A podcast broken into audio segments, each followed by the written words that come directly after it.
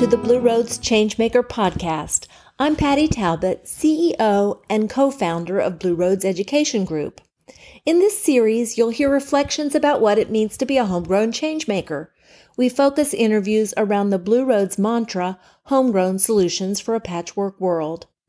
Our guests are amazing changemakers, solutionaries, and social innovators who've taken the path from local citizen to global changemaker and or from global citizen to local changemaker by working to change the system that creates the world's most challenging issues close to home and around the globe.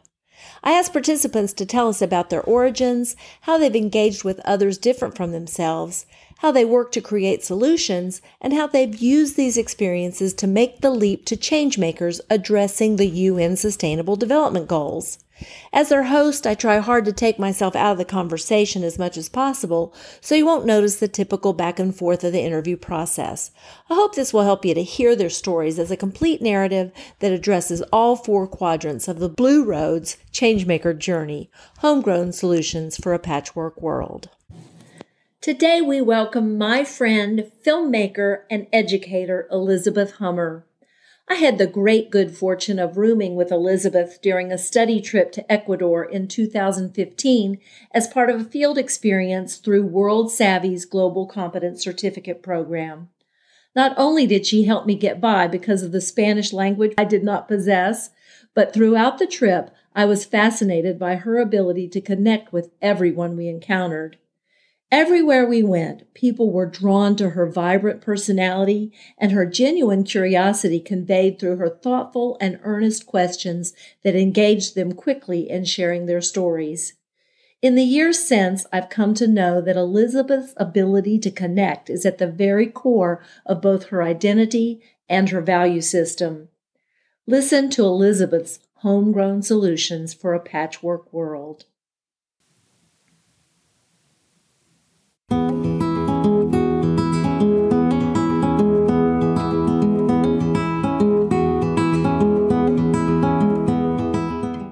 Everyone. I'm so excited today to have my good friend Elizabeth Hummer with me. Say hello, Elizabeth. Hi. There she is. and Elizabeth has agreed to be a part of one of my Changemaker interviews. And I want you to know about Elizabeth that I first met her in an environment very much like this online because we were classmates in World Savvy's Global Competence Certificate Program. And so I met her online long before I got the privilege of actually meeting her and being her roommate in person while we were in Ecuador. That was part of that, that program as well. So, Elizabeth, I'm going to let you introduce yourself. I have a sort of two pronged career. I have been on a journey of becoming a teacher for the past few years after having a career in children's television and covering fashion for about 25 years. I'm a, I've been a producer and filmmaker since the early 90s. And I've loved making TV shows and films by, with, and about, and for kids and young people and teenagers and small children. And then I also covered fashion for 10 years, working on the runways, making video daily videos about the fashion shows that were happening. And I traveled all over the world to New York, Milan, and Paris twice a year to do it. And it was pretty fantastic. Now I'm back sort of anchored in my mission to focus on children in the classroom.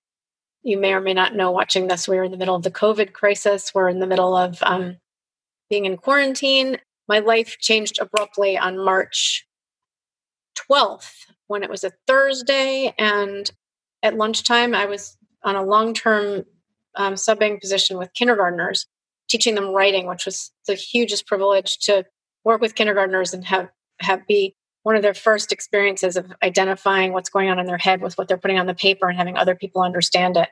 It's a huge privilege. But so during lunch, we all kind of discovered that this thing was going on and that actually probably things were going to be closed down. And then our governor of New York was really not wanting to shut the schools. And all of a sudden, after lunch, we all the kids we were having them washing their hands like every second. And then the next day we came back to school and it was like the hand washing and the chaos. And we should close schools and oh my god this this crisis we're gonna everybody's gonna get this disease just by being around each other so i went from having like a 12 hour day getting work done on the subway going to work taking a graduate class at Bank Street and like doing that and carrying around my computer and everything to just all of a sudden everything stopped. It was just the most insane thing.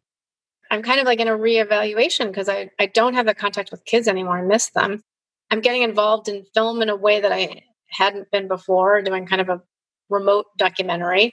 I'm just really lucky to be here and safe. And I still am very committed to children. So, one of the many reasons I love Patty, because of the way she connects with children and gives them yeah. tools. Um, I grew up in Chicago in a really privileged environment. I, I went to private schools. I had a great education, which I think is one of the reasons why I'm also interested in teaching kids because I know how important that is when you're little to, to be in an environment where you're inspired to learn by what you're interested in. So I have two sisters and I have my parents and and then when I moved off into the world, I've kind of been independent for all this time as an adult and I've been really focused on my career and my, you know, all the stuff I do with kids. I'm, I've been very, very focused on what I want to do and how I want to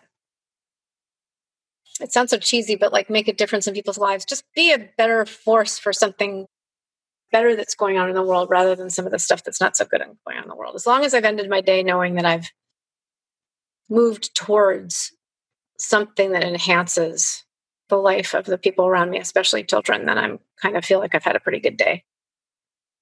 My people, it's your family, and then it's the family that you invite into your world. And I feel like those are the really I have an incredible family. I have loving, smart, amazing parents and siblings.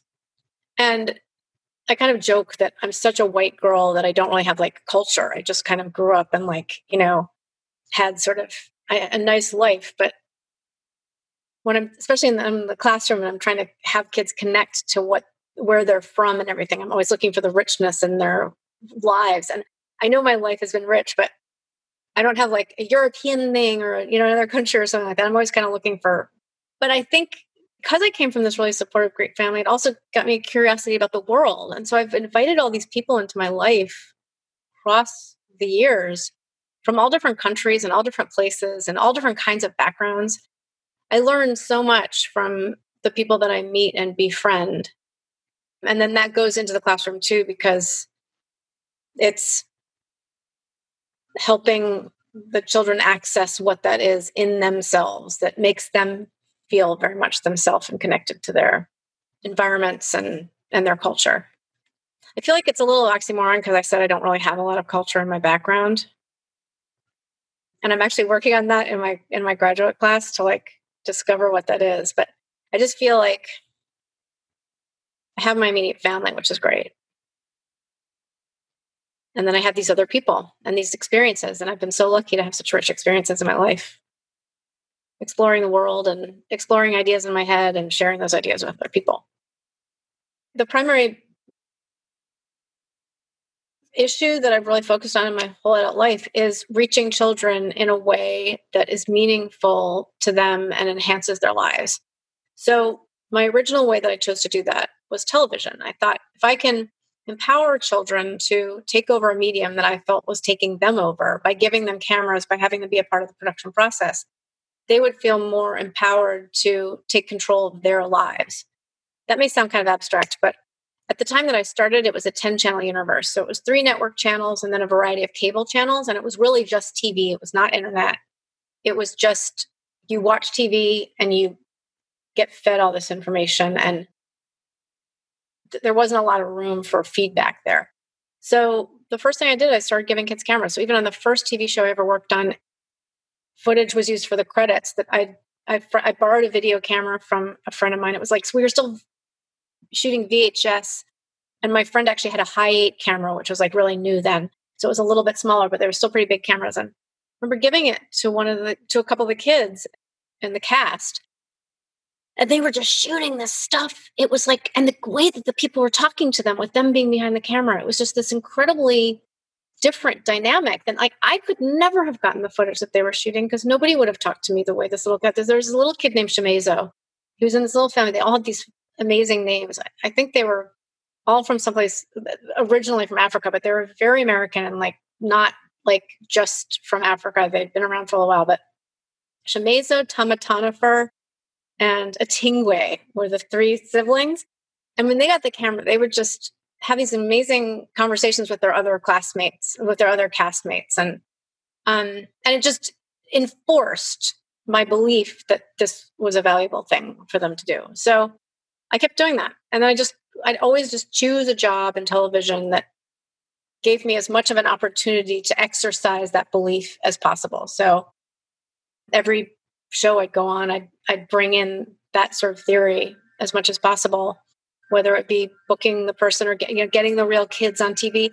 I worked on a show on Court TV that was supposed to be teen Court TV. Actually, probably nobody knows what Court TV is anymore, but it was a really kind of it was like the OJ Simpson trial, which actually maybe the people that are watching this don't even remember that. and it was like the back to back showing um like legal proceedings for everything. It was just it was like a it was like CNN except for the law. So we had this teen show, and I remember when I started working on it, they were having all the, everything that they had on was like old like you know professional lawyers and stuff, which is fine. But I was like, where are the teenagers? And everything should be from the teen perspective. And I created a whole show about juveniles in prison, and it was all kid. It was all teenagers, except for the couple of professional like legal people that needed to be in it. But it was like if, if we're going to make this show like you, you can't just talk at people. You have to have the teaching thing is just because i kind of i don't know i feel like i still was so stepped away from the kids that being really with them i feel like it's maybe a fewer kids. I thought with tv i would get lots of kids but then I don't know if I did. I was always making a TV show for the one person who was going to watch it. I don't know if just one person watched it and one person made it, then at least we had two people. And but when the classroom, you get like this longer relationship with the student, and you can hopefully watch. You know, be privileged to watch them uh, grow and help support them to grow in a way that you know makes them a more the person that they want to be and more the person that's going to be able to thrive in the world that they have been born into. The course I'm taking right now at Bank Street is on language acquisition, and it's about how we acquire language and learn how to speak it. And then, really, what that means in terms of our identity and our identity in relation to other people.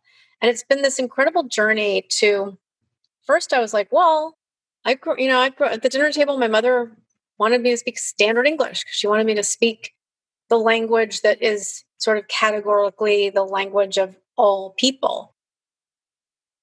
And so I thought that's what you're supposed to do is standard English. And then you're sitting at the table then with power. I don't think I was thinking powerful people, but it's like educated or I don't even I don't even know what kind of adjectives I want to add to it. But what I've learned subsequently really is that standard English is really it's it's really the language of the pa- patriarchy. And sorry, I don't want to go off on a total tangent here, but it's like it's so learning how to like speak this language that is the language that everybody speaks. And then as a teacher, if you're working with kids who come from different countries or you come or or who speak different dialects of English, where do they feel that they fit into the world and and is standard English what you're teaching them and if you do then how do you make it so that nothing's better than the other the other thing? I think that that's kind of the key to the different cultures that we're all in. Like none of us as human beings are better than any other person. We all have different um, benefits or, or, or, or possibilities. We, we all have different privileges that we that we have or, or lack of privilege. I think my interest in all different cultures has been has been really about that. Like where do I come from and how does it fit in with other people? And then where do other people come from and where does it fit in? And how can I create a conversation among very different people where everyone is equal and sharing information and dreams and going towards something that all is the same thing?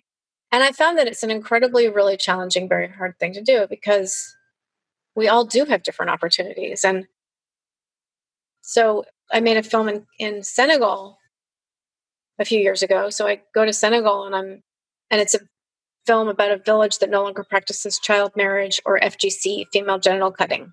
So it's this huge transformation. So we come in, I'm American, privileged, and many people from my education or whatever will look at them and be like, how could anybody do that? That's like the most horrible thing. And then you look at them like, those are horrible people. How could they do that? And it's a human rights issue. It's a very, it's horrible to, to hurt somebody's body, but it's also, there was a reason and a, like, that didn't just come from nowhere. Those people believed that they were serving their daughters by marrying them off as children and doing FGC because FGC made them pure for the husband. And then it was all part of a of a thinking system and a cultural system. How do we then all communicate with each other so that I can help them if this journey is that they don't want to be doing this anymore, but without forcing my view and giving them a voice so that other people can understand what their perspective is and why this actually existed before and and now why they've come to to make a change to it. The biggest cultural thing that I'm really have always been drawn to, and I have no idea how to tackle it, but I've always been drawn to working with the African American community in in my country, and I've put myself into situations where I'm just in a place where I just can learn because even teaching teaching sometimes I've just put myself into a situation where I'm such a fish out of water that I just basically have to navigate what's the benefit. I'm learning so much from them and i and and and and, and what what do they need to know from me? What can i teach them if it's this standard english thing which i used to think was something that i had to offer them it's actually better for me to teach them how to own their dialect better than go and learn some standard english. Like standard english exists but really how do you honor your own dialect and not feel to be made less than because of that dialect? I, I think it's one of the main reasons I'm really in teaching because it's how to get everyone on a level playing field and how to do it as myself, who is a 54 year old white woman from Chicago. Like, and it's why I respect Patty and people like you so much that you've been teaching for so long because I still find myself just trying to figure out how to make sure that every child feels honored and and also take them in through a, t- a teaching cycle that actually gives them something that they can really use at the end of it. I try to keep it really simple. I said before that when I've made television, I'm making it for the one person who's going to see it and is going to get the message. And I'm making it for maybe the one person that I'm making it with so that it's ideally it's very immediate. It's I'm working with somebody in a special way to create a story that's meaningful that then gets shared with other people that can receive it in a special way that's also meaningful. And I think that goes in teaching too, because you're working with students in a special way, in a way that's meaningful to them to get to something that they need to learn, like writing. That's very special too. And it needs to be, you know, that they need to be symbiotic. For me, it just, it's all really, really simple. It's about every relationship every day. It's about communicating and being with whoever it is who's right in front of me in a way that makes it possible for them to keep being in the world in a in a meaningful positive way which which sounds so sort of trite in a way but when i'm in a classroom like i have no idea if somebody's going to get the message of the of whatever the lesson is that they're going to learn how to do a how to book you know by the end of it I mean, yeah, we're going to spend time going through that. And if you're a good teacher, they're going to get something about the how to book, and then they're going to take that to second grade and they're going to do better how to books. But equally important is is the experience of going through that exercise not just that they get what how to is but that they actually have an experience it's valuable and then i think that even with the kids that i work with i have lots of personal relationships with students that i've worked with in the past that i've made films with or that i've taught them film or or the Senegal, like I don't know. When I was in Senegal, I hoped that we were having a meaningful experience, and they they do have the film now. I think they're all really happy with it, and they feel appreciated and honored that they're in it, and that it's a representation of what their story is. And I also WhatsApp with the 13 year old that I made the film with, and her aunt, and and and in some ways, I feel like that's just as important as the film because it's carrying on a relationship with somebody that you know, it's not just about this one thing that we did or this transactional thing. So I still have relationships with kids that I made films with a million years ago. There's a I went to the baby shower of a girl who was my teen mom in a show I made in like in like 2000. She was 14 when she had the baby. Now she is I think she's 30 something. She just got married for the first time and her 18 year old son was at the baby shower and she just gave birth to a baby. And I was at the baby shower and I was like, there she is, you know, Andrea. So I like to think that that's the stuff that matters, really, as much as anything else. And, and the television show has to be excellent. I mean, the television show has to be excellent. The thing has to be excellent. I do believe that, that excellence needs to happen, but I'm always balancing that with the human part of it. And sometimes it can get stressful, you know, because you want it to be really good. But yeah, I believe in excellence and I believe in humans and how those can meet and the navigation of how making them meet is is where the really good stuff lies. Sometimes you just got to start and you just got to like you have an idea and you just have to make the idea and you just have to do it to the best of your ability and then see how it emerges and how it keep going and and maybe it's just that one thing and that's okay too. I have a friend um, who's a who's also a television producer and filmmaker and she posted on facebook she was like this is insane time. Everybody get your cameras out and everybody has to shoot. And then the next message was let's all get on a call on sunday night and we're to make a, a documentary. And we had this call on march 15th and about how are we going to do this documentary? And and we didn't really know that we were going to not that we were going to be fully quarantined at the time. And i remember me saying right at the beginning i was like you guys we can't shoot. I actually shoot. I was like we can't shoot because that's not responsible. We can't go and and be with people and we're going to have to have them do it on their phones which is actually something i've done a lot of. I totally believe in the phone as a as a filmmaking powerful filmmaking tool. So I said that. And then now we really are doing it. Like I'm working with a few people, talk to them on the phone. They they send in their videos from their phone and I'm logging them and we're editing them. And we have all of us, it's like 20 female filmmakers and we're all working remotely. And the editor, and we're all over the country. and it's like the editor is working, the editors, the producers are working here. We've got East Coast, West Coast stories all over the place. And the producers are taking the stories that are closest to them and and it's a really kind of fascinating project. And it's a real honor to be working on it right now, too, because it sort of helps keep my sanity because I feel connected. I'm working with a health healthcare worker in New York City who came up to New York City from West Virginia because a lot of the healthcare workers are coming from other places to help in the hotspots. And he's having this intense experience. And it's such a privilege to be talking with him and having talking him through the story and having him share and I think it's really cathartic for him too to be able to share it. And this is what this experience is that I'm going through, you know? And I have another woman I'm working with who's got a house in New Jersey that she doesn't live in any longer because she had to move to Pennsylvania for work and she was going to Airbnb it, but then all the Airbnbs fell out. So she's turning into nurse housing. So she's having nurses come and stay there. The, the same as similar to the guy from West Virginia, but it's a different situation. And and it's just kind of amazing like what she's doing she's want really wants to make a difference and this is what she's doing and everybody wants to make a difference and this is a really rough time that we're going through and you know how are we all doing the best that we can to make it better for everybody at the end of the day you know?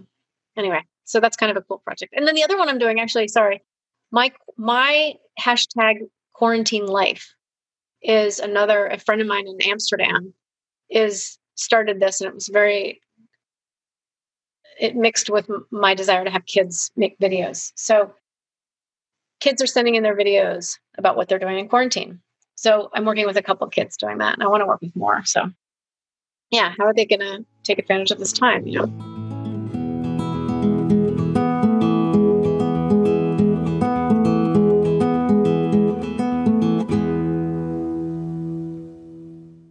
Yes, Elizabeth believes in humanity and in excellence and I believe in Elizabeth and her work for the world.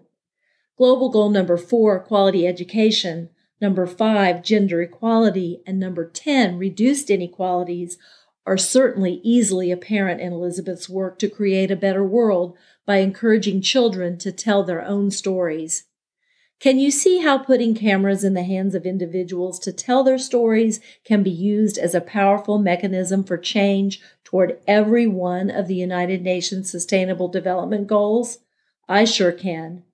I hope you'll get in touch to let us know what you know about people working toward the global goals in your community. And if you're interested, we'd love for you to take our Changemaker U course and get started on your own Changemaker journey. Get in touch at www.blueroadseducation.org. Thanks for tuning in to the Blue Roads Changemaker podcast. We hope you'll follow our work and learn more about how you can get involved and start your own changemaker journey at www.blueroadseducation.org. We'd love it if you could subscribe to the Blue Roads Changemaker podcast and give us a rating on iTunes so that others can find us too. This also helps to elevate the voices of the amazing changemakers you're learning about in our series.